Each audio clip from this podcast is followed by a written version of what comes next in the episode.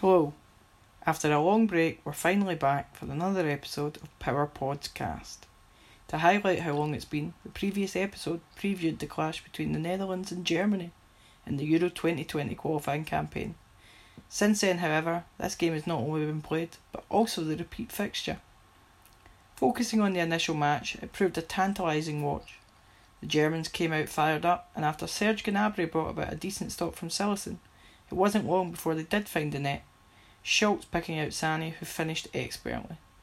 The Germans definitely benefited though from an uncharacteristic slip from defensive prodigy Matthijs de A couple of brilliant chances fell the way of the Dutch after this, though Ryan Babel was denied on both occasions by Manuel Neuer. This proved even more frustrating moments later as against the run of play Gnabry cut in from the left and fired a magnificent shot past Cillessen and into the top corner. 2 0 it stood to the away side into the second half and the Dutch came out fighting. Depay's dangerous cross, met by de Ligt, to pull the home side back into contention. The winger's influence continued to show and not long after he found Netherlands' equaliser, squeezing a shot into the corner of the net.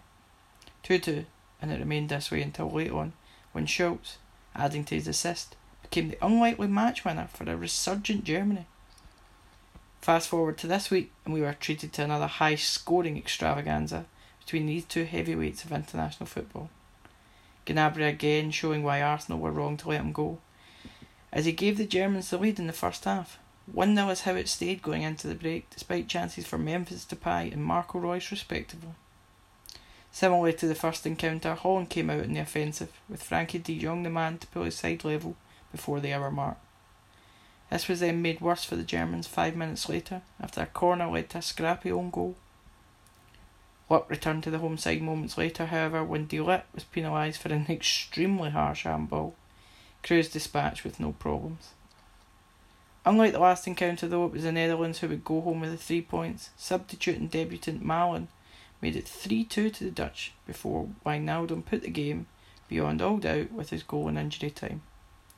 Although we shouldn't be surprised about the quality of football on show between these two nations, what was a surprise was the result which arrived from Slovenia.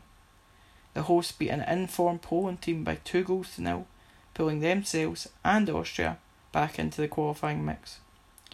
Finally, spare a thought for poor Pavel Pashayev of Azerbaijan, whose own goal was comical in nature, striking him, striking him on the side of the face and dumbfounding his own keeper. If only a face could paint a thousand words, because his was it.